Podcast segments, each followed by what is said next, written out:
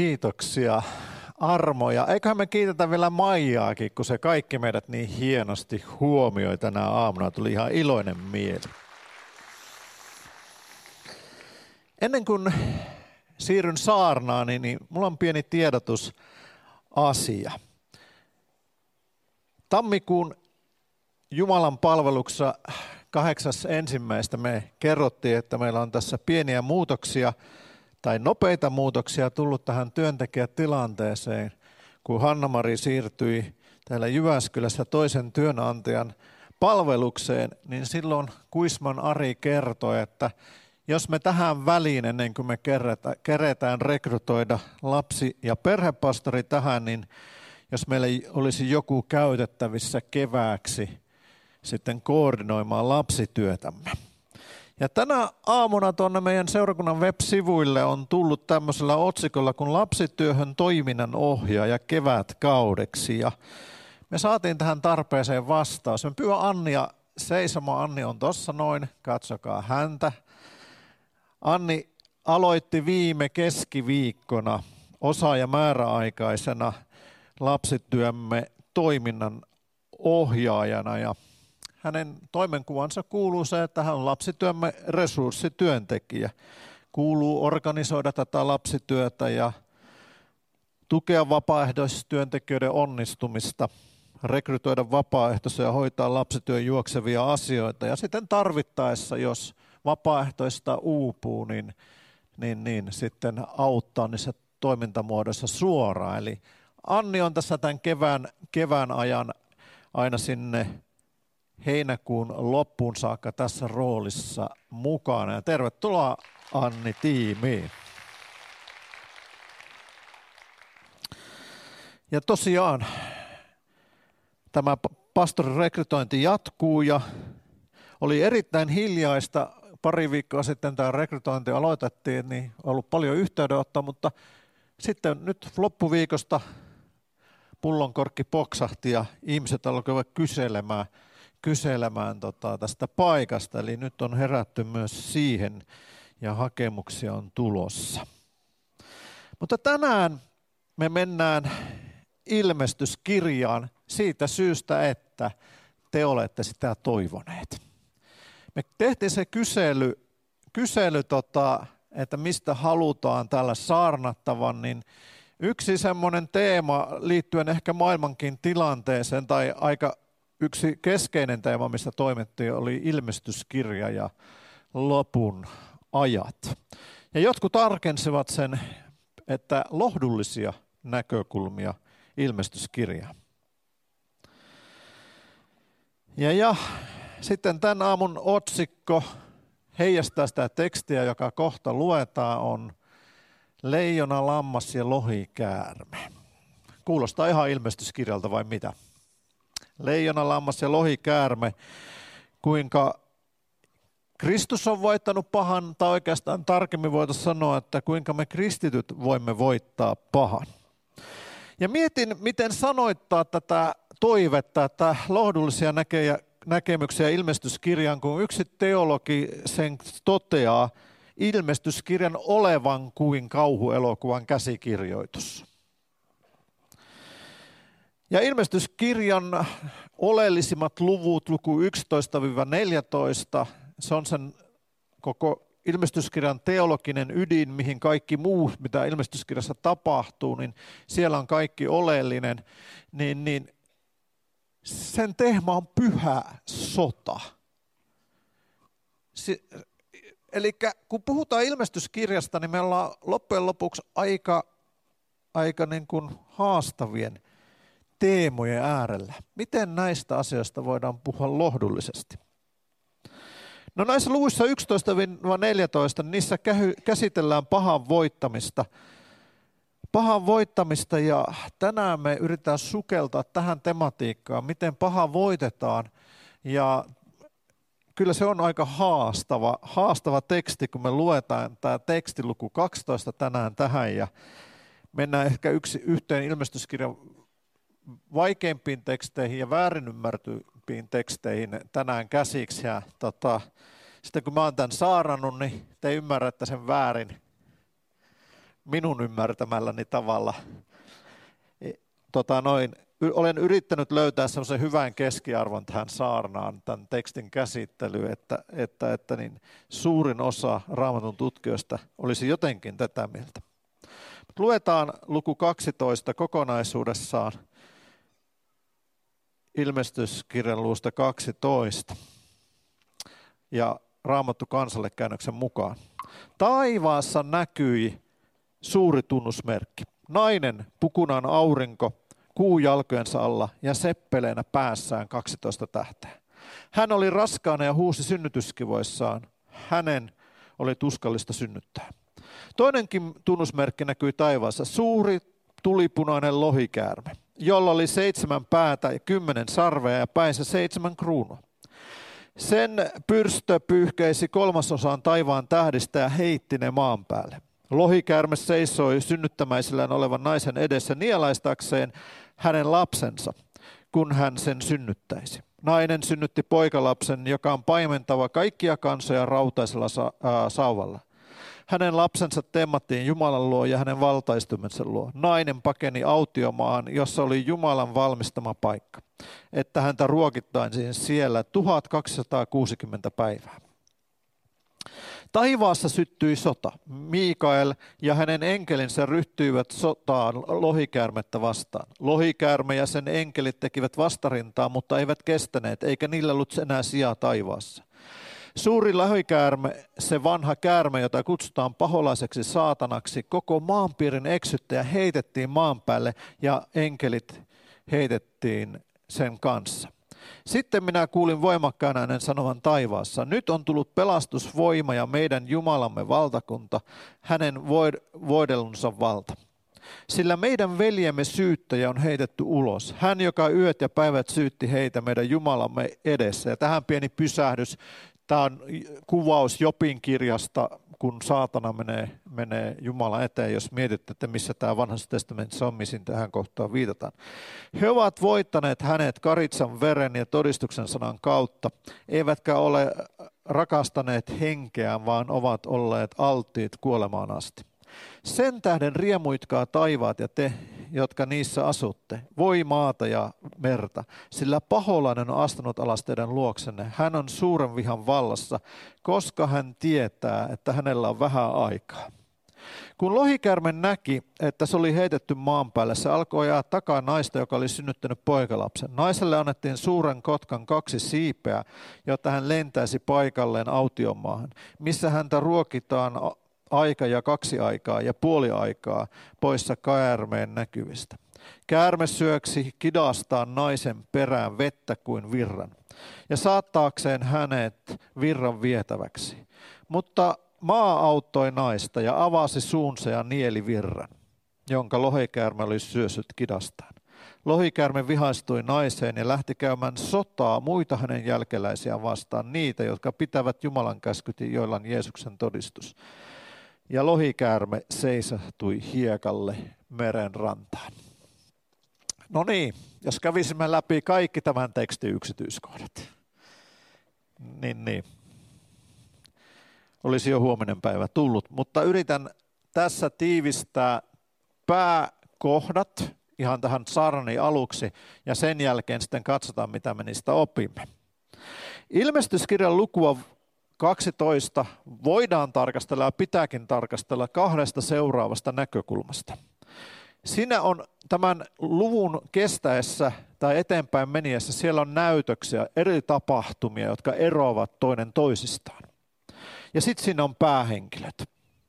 Ensimmäinen näytös esittelee näiden tulevien tapahtumien päähenkilöt, raskaana oleva nainen ja lohikäärme jonka tehtävä on tuhota tämä nainen ja tästä naisesta syntyvä poikalapsi ja muut tämän naisen jälkeläiset. No ketä ovat lohikäärme, nainen ja poika ja naisen muut jälkeläiset? No tämä luku antaa tähän vinkin tämän lohikäärmeen tunnistamiseen. Se on se vanha käärme. Ensimmäinen Mooseksen kirja luku kolme, jossa käärme viettelee Aadamin ja Eevan ja koko ihmiskunnan syntiin, eksyttää heidät syntiin ja hänet tunnetaan myöhemmin nimillä saatana ja paholainen.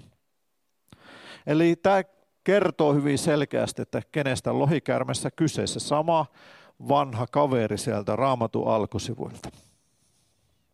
No ei se mun kaveri ole, mutta vanha kaveri, tähän tiedätte. Sitten jotkin profeettakirjat, kuten Jesaja, vertaavat Jumalan kansaa raskaana olevaan naiseen. Eli suurin osa raamatun tulkitsijoista näkevät tämän asian juuri näin.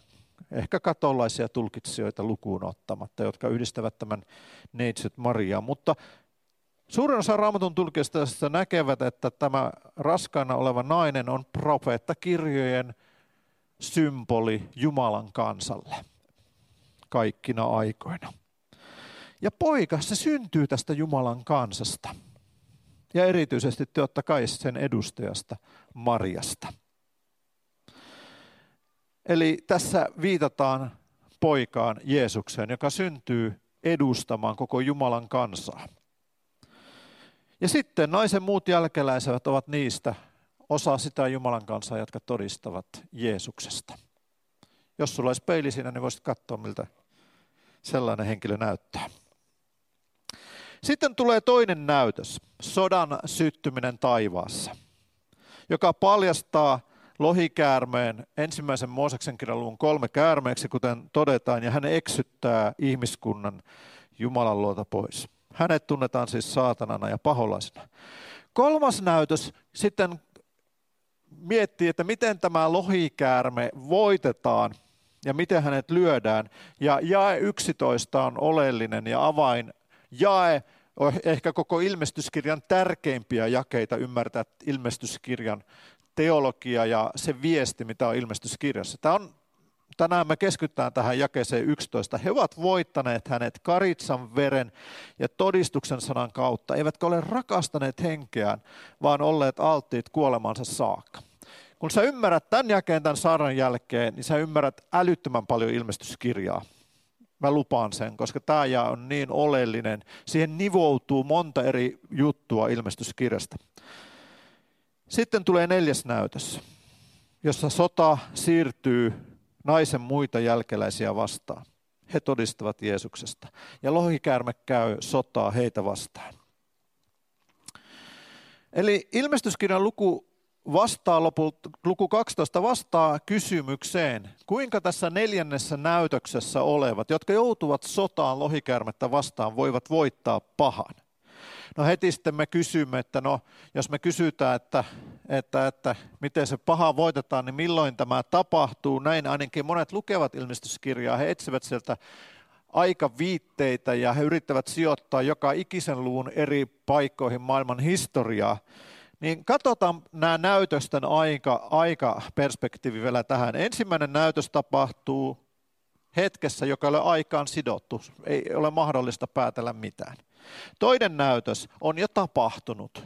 Yksi Mooseksen kirja luku kolme ja sitä selittävä profeettakirjojen osuudet. Näytös kolme, no se viittaa Jeesuksen ristiin naulitsemiseen. He ovat voittaneet hänet karitsanveren kautta. Näytös kolme. Sitten neljä. Milloin tämä neljä tapahtuu, kun lohikäärmä käy sotaan Jeesuksen todistaja vastaan? No se on yksinkertaista. Se ilmestyskirjan kirjoittamisen aikaan, kun kristittyjä vainottiin vähän Aasiassa. Te kun luette johdanto-osuutta ilmestyskirjaa seitsemän seurakuntaa, niin siellä näytetään, että kerrotaan joissakin seurakunnissa, että teistä jotkut ovat kuolleet ja antaneet henkensä ja, ja, ja koko tämä vainojen konteksti, mikä on ilmestyskirjan ympärillä, niin, niin, niin se neljäs näytös tapahtuu tämän ilmestyskirjan kirjoittamisen ajankohtana. No, näin eivät ole helluntalaiset sitä perinteisesti tulkinneet, että, että, että niin ymmärrän sen ja tein tähän vahvan statementin, mutta, mutta tota niin, tulkitsen sen näin, koska siihen on perusteet. Mutta mennään nyt tämä teksti lävitse painottaen jaetta 11. Ensimmäinen pääpointti on, että kaikki kristityt voivat voittaa pahan luottamalla karitsan vereen.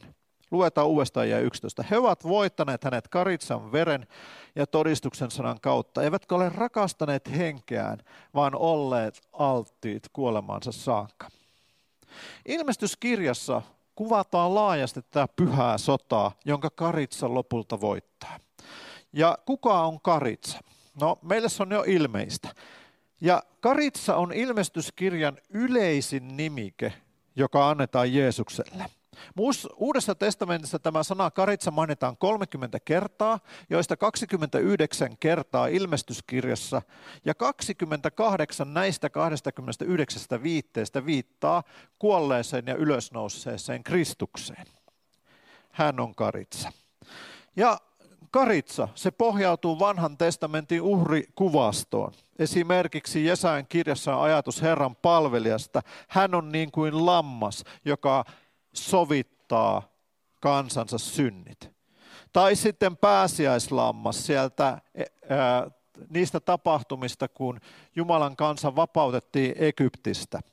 Heidän piti sivellä oven karhe, karme, karmeihin karitsan verta, joka varreli Jumalan omat sillä hetkellä, kun Jumalan tuomiot kohtasivat muuta Egyptiä.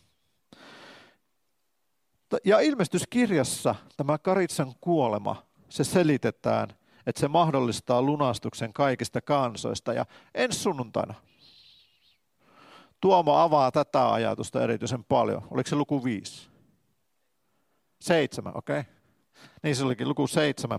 Sitä taivaallista jumalanpalvelusta, josta tätä sovitusta käsitellään tarkemmin.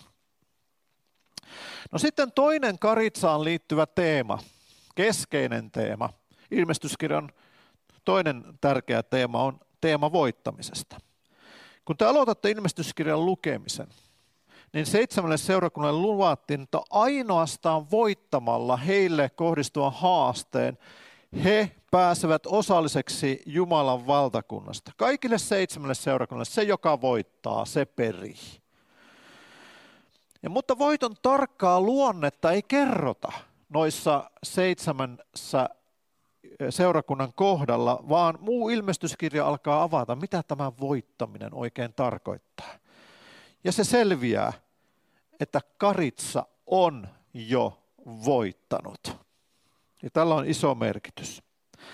Ja ensimmäinen maininta, kun mainitaan Karitsa, niin se löytyy ilmestyskirjan luvusta viisi. Ja tämä on jännä juttu. Siinä leijonasta tulee Karitsa.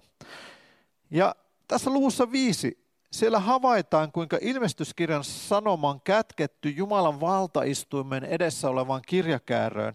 Ja näkijä Johannes itki sitä, kun ei löytynyt arvollista kirjakäärön avajaa. Ja sitten me päästään tähän lukuun 5 jakeisiin 5-7. Silloin yksi vanhemmista sanoi minulle, älä itke. Leijona Juudan heimosta Daavidin juurivessa on voittanut. Hän voi avata kirjan ja sen seitsemän sinettiä. No kun tämä Juudan leijona juuri esitellään, niin meidän odotus on, että tätä leijonaa kuvataan tarkemmin. Ja mitä tämä näkijä näkee? Ja minä näin, että valtaistuimen neljännen, neljän olennon keskellä ja vanhenten keskellä seisoi karitsa. Leijonasta tulee karitsa. Ja näin se kestää ilmestyskirjan loppuun saakka. Se oli ikään kuin teurastettu ja sillä oli seitsemän sarvea ja seitsemän silmää. Ne Jumalan seitsemän henkeä, jotka oli lähetetty kaikkialle maailmaan. Karitsa tuli ja otti kirjakäärön valtaistuimella istuvan oikeasta kädestä. Tässä me näemme erikoisen tapahtuman. Juudan leijonasta tulee teurastettu karitsa. Juutalaisten ilmestyskirjan aikaisten tulkistojen mukaan Juudan leijona tai Daavidin juurivesa viittaavat sotilasmessiaaseen, joka johtaa kansansa sotaan vihollisia vastaan ja murskaa heidät sotilaallisesti.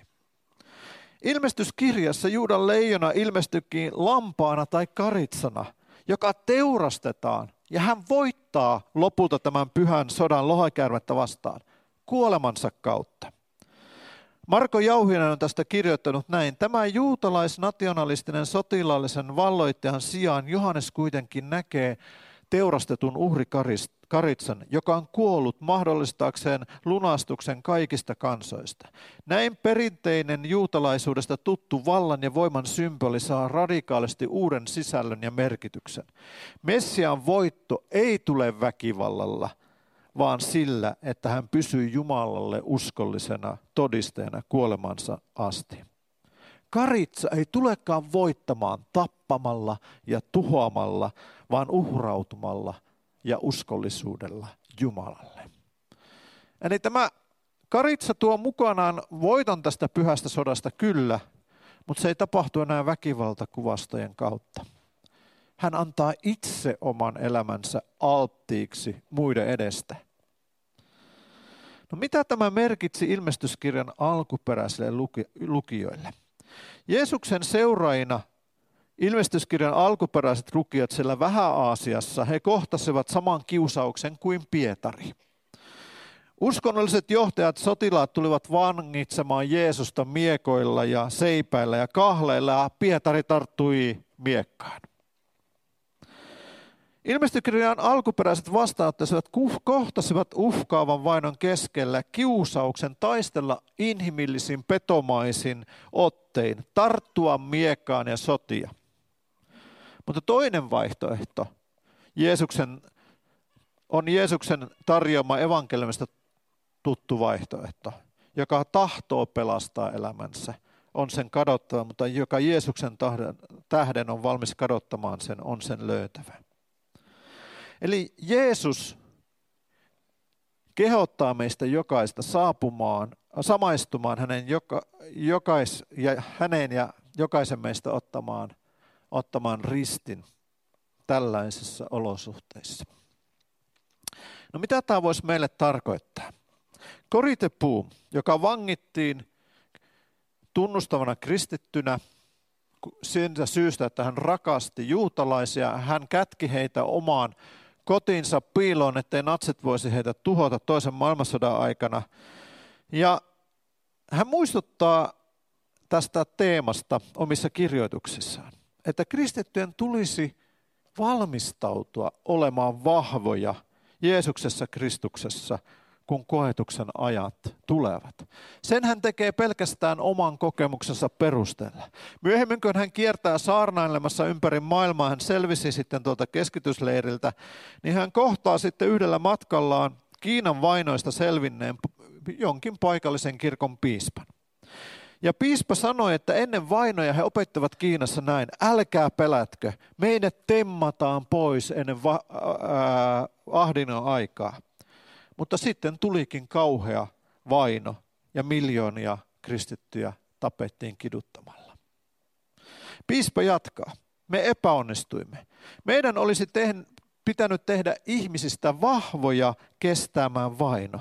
Mutta me kerroimme, että Jeesus saapuisi ennen ahdinkoa. Kertokaa ihmisille, kuinka säilyä vahvoina vainojen aikana. Kuinka seisoa pystyssä, kun ahdinko kohtaa seisoa pystyssä eikä pyörtyä pelosta. No nyt te rupeatte miettimään, että onpa lohduttavaa tämä saara menossa lohduttaviin näkökulmiin. Myönnän pikkasen hankaluuksia itsellänikin tätä näkökulmaa tähän tuoda, mutta kestäkää minun kanssani. Ja juuri tämä on ilmestyskirjan näkökulma, mitä tässä tämän piispan viesti on. Se kutsuu kristittyjä kasvamaan vahvoiksi uskossaan, että he kestäisivät pahan kohtaamisen. Että he kestäisivät sen, joka haastaa meidän uskomme. Ja tämä on koko ilmestyskirjan pointti. Ilmestyskirjan pahan voittamisen strategian mukaan kristitty on valmistauduttava teurastetun karitsan esimerkin mukaisesti kärsimään uskollisesti vakaumuksensa edestä. Se lopulta tuo voiton pahasta. Eli jos sinua lohduttaa tänään jokin asia tässä, niin meillä on aikaa vahvistua uskossa. Sitten kakkoskohta. Kaikki kristityt voivat voittaa pahan todistamalla Jeesuksesta. Luetaan jae 11 uudelleen ja 17 ja sitten luusta 1 ja 9. He ovat voittaneet hänet karitsan veren, todis, äh, veren ja todistuksen sanan kautta. Eivät, eivätkä ole rakastaneet henkeään, vaan olleet alttiit kuolemansa saakka. Ja 17. Lohikäärme vihastui naiseen ja lähti käymään sotaa muita hänen jälkeläisiään vastaan, niitä, jotka pitävät Jumalan käskyt ja joilla on Jeesuksen todistus. Luku 1 ja 9. Minä, veljenne Johannes, joka Jeesuksessa olen yhdessä teidän kanssanne osallisena ahdistukseen ja valtakuntaan ja kärsimyksen kestämiseen, olin Patmos-nimisellä saarella Jumalan sanan ja Jeesuksen todistuksen tähden. No mitä tarkoittaa tässä kohden Jumalan käskyt tai Jumalan sana tai sitten todistus? Mutta ekana katsotaan Jumalan käskyjä ja todistusta. Ilmestyskirja käyttää tällaisia käsitteitä kuten Jumalan sana tai Jumalan käskyt, niin kuin muukin Uusi testamentti. Niillä sanoilla viitataan siihen perimätietoon. Huomatkaa, Uutta testamenttia ei ollut silloin vielä olemassa.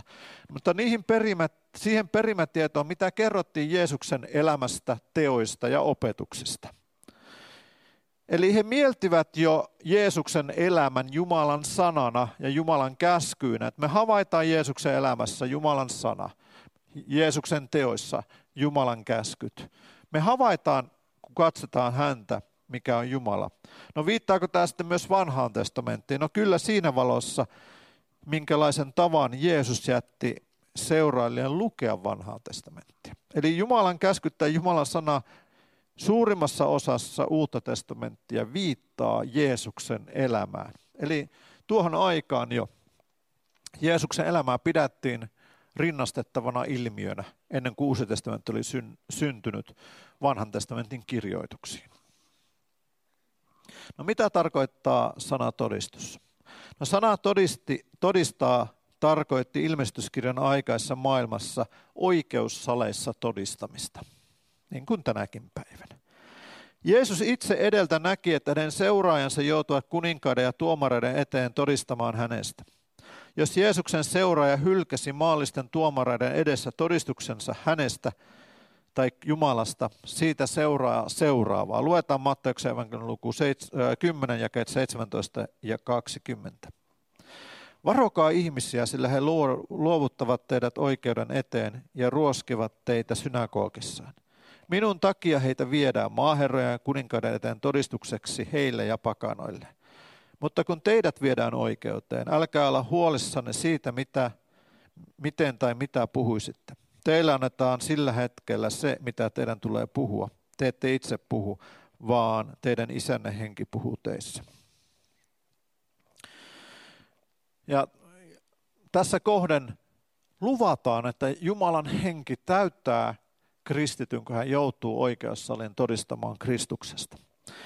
Ja jos Jeesuksen seuraaja tuossa kohden kielsi oman uskonsa, kielsi oman todistuksen Jeesuksesta, niin Raamattu opettaa siinä kohden Jeesuksen sanoina, että tällainen kielletään myös Jumalan tuomioistuimen edessä, taivallisen tuomioistuimen edessä. Ilmestyskirjan Johannes kuului todennäköisesti Kristuksesta oikeudessa todistaneen joukkoon ja hänet karkotettiin Patmos saarelle kärsimään rangaistusta siitä, että hän oli Jeesuksen seuraaja. Jeesus itse tuomittiin kuolemaan oikeudenpidossa, niin kuin tiedämme. Hän piti todistuksestaan kiinni isänsä kohtaan. Ja ilmestyskirja lupaa ja kertoo, että saatanan yksi nimi on veljemme syyttäjä. Sellaisena hän Jopin kirjassa jo ilmantuu. Hän on se syyttäjä, joka yrittää kaikin tavoin kerätä todisteita meitä vastaan, Jumalan kansaa vastaan. Ja saatanan yksi strategia on käydä sotaa Jumalan kansaa vastaan, Jeesuksen todistajia vastaan. Että hän tekee Jeesuksen seuraajista lain suojattomia. Tämä on yksi yleinen teema Uudessa testamentissa, että Jeesuksen seuraajat heitä arvioidaan lain suojattomina. Mikään laki ei puolusta heitä. Pitkälti kristinuskon ansiosta länsimaissa on laaja sanan ja uskonnon vapaus. Ja meillä on lailliset oikeudet näiden vapauksien mukaan. Mutta me havaitaan tällä hetkellä länsimaissakin jonkinlaista vaaratilannetta sanan ja uskonnonvapauden kapenemisesta. Kanadalainen National Post-verkkojulkaisu otsikoi kuluneella viikolla tällä tavoin. Katolainen koulu pidätti opiskelijan, kun hän ilmaisi katolaista uskoa. 16-vuotias lukiopoika Michael Hickings, kanadalainen katolainen, ilmaisi uskonnollisen ja myös biologiaan perustavan vakaumuksensa kahdesta sukupuolesta katolaisessa lukiossa. Toissa viikolla, eli noin kaksi viikkoa sitten, Higgins ilmaisi mielipiteensä luokkahuonekeskustelussa ja puhuttiin sukupuolettomien WC-tilojen käytöstä, sukupuolidysforiasta ja miesten rintaruokinnasta. Higgins kertoo omin sanoin, minä sanoin, että on olemassa vain kaksi sukupuolta. Ja sinä synnyt joko mieheksi tai naiseksi, ja tämä sai minut vaikeuksiin. Maanantaina sitten koulun rehtori tai vararehtori ilmestyi pojan luennolle ja kertoo nuoren opiskelijan olleen väliaikaisesti erotettu koulustaan, koska hän kieltäytyi muuttamasta mielipidettään ihmisen sukupuolesta. Kaksi opiskelijat loukkaantuneet häneen ja kertoneet tästä vararehtorille. Ja he olivat esittäneet vaatimuksensa Hickingsin muuttamaan kantaa. Nyt Hickings kuitenkin kieltäytyi lähtemästä koulusta ja sanoi, että en mä täältä lähde, mä jatkan opiskelujani. Rehtori kutsui poliisin avukseen ja poliisi pidätti pojan maanantaina iltapäivästä, kun hän piti kiinni katolisesta uskostaan, jota hänen käymänsä katolisen lukion tuli suojella. Jotkin länsimaiset ja demokraattiset yhteiskunnat ovat muuttumassa siihen suuntaan, että ennen kristityn nimen kantaminen tarkoitti hyvää mainetta, mutta nykyään siitä tehdään julkisesti vanhanaikaista ja jopa tuomittavaa. Ennen ajateltiin, että kristityt eivät varasta. Toivon, että nykyäänkin niin ajatellaan. Tekevät työnsä hyvin, pitävät perheistään huolen ja rakentavat kunniakkaasti yhteiskuntaa. Näin meistä on ajateltu. Mutta nyt kristittyjen mielipiteet ja uskomukset mustamaalataan pahaksi ja muus, muun yhteiskunnan kehityksen vastaisiksi. Kristittyjen mielipiteitä mitataan jopa täällä Suomessa oikeussaleissa. Toistaiseksi lait ovat suojelleet kristillisen uskon harjoittamista ja sen julkista, julkista puhumista. Ja näiden ilmiöiden edessä me emme saa pelätä ja lakata pelkomme mukana todistamasta. Sanotaan näin päin, me saamme pelätä, mutta rohkeus on sitä, että me voitamme pelkomme ja emme lakkaa todistamasta. Pelko on aivan luonnollista. Jokainen meistä sitä hetkittäin kokee. Ei tämmöistä kategorista pelkoa, että älkää pelätkö voi antaa. Se on totta. Saat pelätä, mutta rohkeus on sitä, että sinä voitat pelon ja todistat pelostasi huolimatta. Ilmestyskirjan strategia voittaa on paha se, että me todistamme Kristin uskosta, Kristuksesta rauhanomaisesti aina kun siihen tilaisuus tulee. Ja toivottavasti kenellekään meistä ei tule sitä tilaisuutta, että me joutuisimme oikeassa leissa omasta uskostamme todistamaan. Mutta tietenkin se on mahdollista. Kaikki kristityt, tämä on kolmas pointti, voivat voittaa pahan pysymällä uskollisena kärsimyksen keskellä. Luetaan uudestaan tuon jakeen 12 jakeen loppu, eivätkä he rakastaneet henkeään, ää, vaan olivat alttiit kuolemansa saakka. F.F. Bruce kertoo tästä. Heidän ainoa tapa vastustaa vihollisen hyökkäystä on kärsivällinen kestävyys ja uskollinen todistus. Tämä voi tarkoittaa kärsimystä ja kuolemaa, mutta heidän johtajansa voitti täsmälleen kärsimällä ja kuolemalla. Ilmestyskirjassa Messias Karitsa, hän voittaa ja alistaa maailman Jumalan valtakunnan hallintavaltaan kuolemansa kautta, joka näyttää sodankäynnin näkökulmasta tappiolta. Ilmestyskirjassa Karitsan kuolema on todellisuudessa voitto saatanasta. Ja voittava seurakunta ilmestyskirjassa on karitsan kaltainen. Karitsan seuraajat voittavat samalla tavalla pahan. He tulevat osalliseksi ahdistuksesta, niin kuin Johannes sanoi, olen teidän kanssa kärsijänne ja osallinen tästä ahdistuksesta. Jeesuksen jättämän esimerkin mukaan. Ja tämä sana, he eivät rakastaneet omaa henkeään. Nämä sanat toisaalta kuvaavat Johanneksen aikalaisia, jotka kuolivat sen vuoksi, että he todistivat Jeesuksesta. Toisaalta nämä sanat eivät kuitenkaan ole kutsu uskoon, vaan kutsu tarkastella, mikä on meidän ensimmäinen rakkautemme kohde.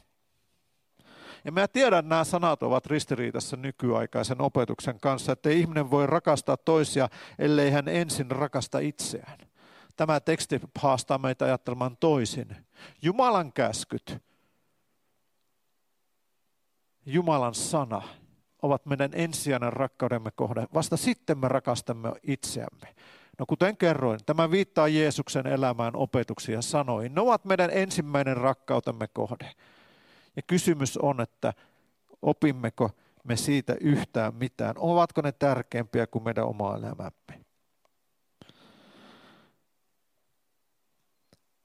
Ja ilmestyskirja sanookin Jumalan sanoista luvussa 1 ja 3, autuas on se, joka lukee, ja autuaita ne, jotka kuulevat tämän profeetian sanat ja ottavat varteen sen, mitä siihen on kirjoitettu, sillä aika on lähellä. Eli luku 1 ja 3. Raamatussa kuuleminen merkitsee kuuliaisuutta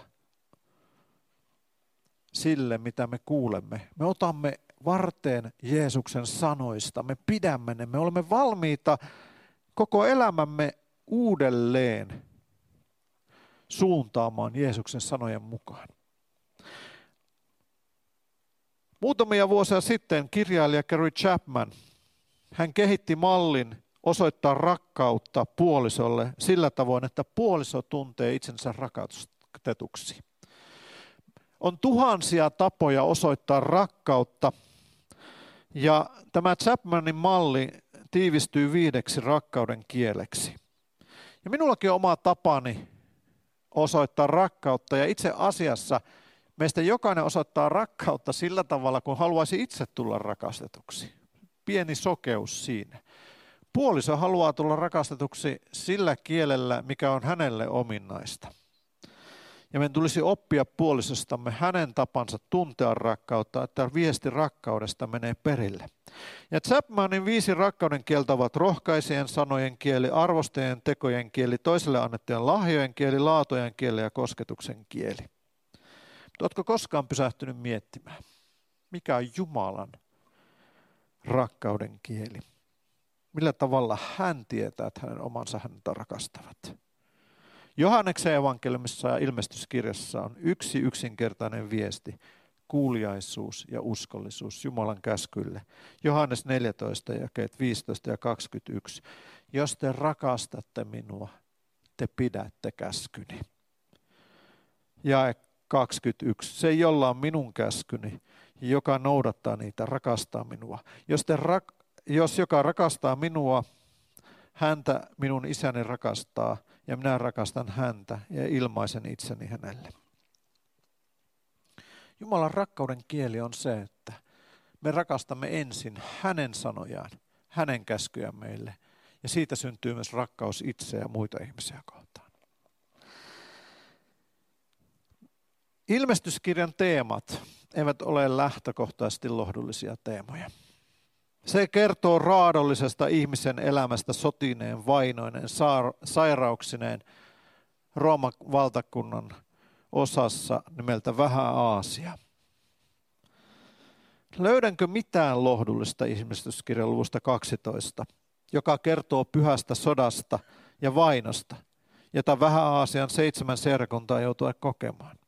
Ja yhtä hyvin luvun sanoma voi tulla todeksi missä päin maailmaa minä historian hetkenä tahansa. Ilmestyskirjan luku 12 valmistaa meitä kristittyjä kasvamaan vahvoiksi, että voimme kestää saatanan vihamielisyyden Jeesuksen seuraajina. Ilmestyskirjan luku 12 kertoo meille, kuinka kasvaa voitot, kaiksi. Kristus on jo voittanut, se on varmaa. Ja meidän tulee, kuuluu rohkeasti todistaa tästä ja elää kuuliaisena hänelle ja Jumalan käskylle kaikissa elämämme olosuhteissa. Ilmestyskirja on realistinen. Se ei luo halpaa lohtua, että kaikki elämäsi ongelmat ratkeavat. Se kertoo, että vasta lopussa, kun olemme voittaneet, kyynelemme pyyhitään pois ja kipu elämästämme poistuu vasta lopussa. Ilmestyskirjan lohtu on todellista, realistista ja se kertoo, että meidän kuuluu kasvaa vahvoiksi, että voimme kestää Jeesuksen seuraajana, mitkä tahansa ovatkaan elämämme olosuhteet. Ja tähän kohden minä sanon aamen.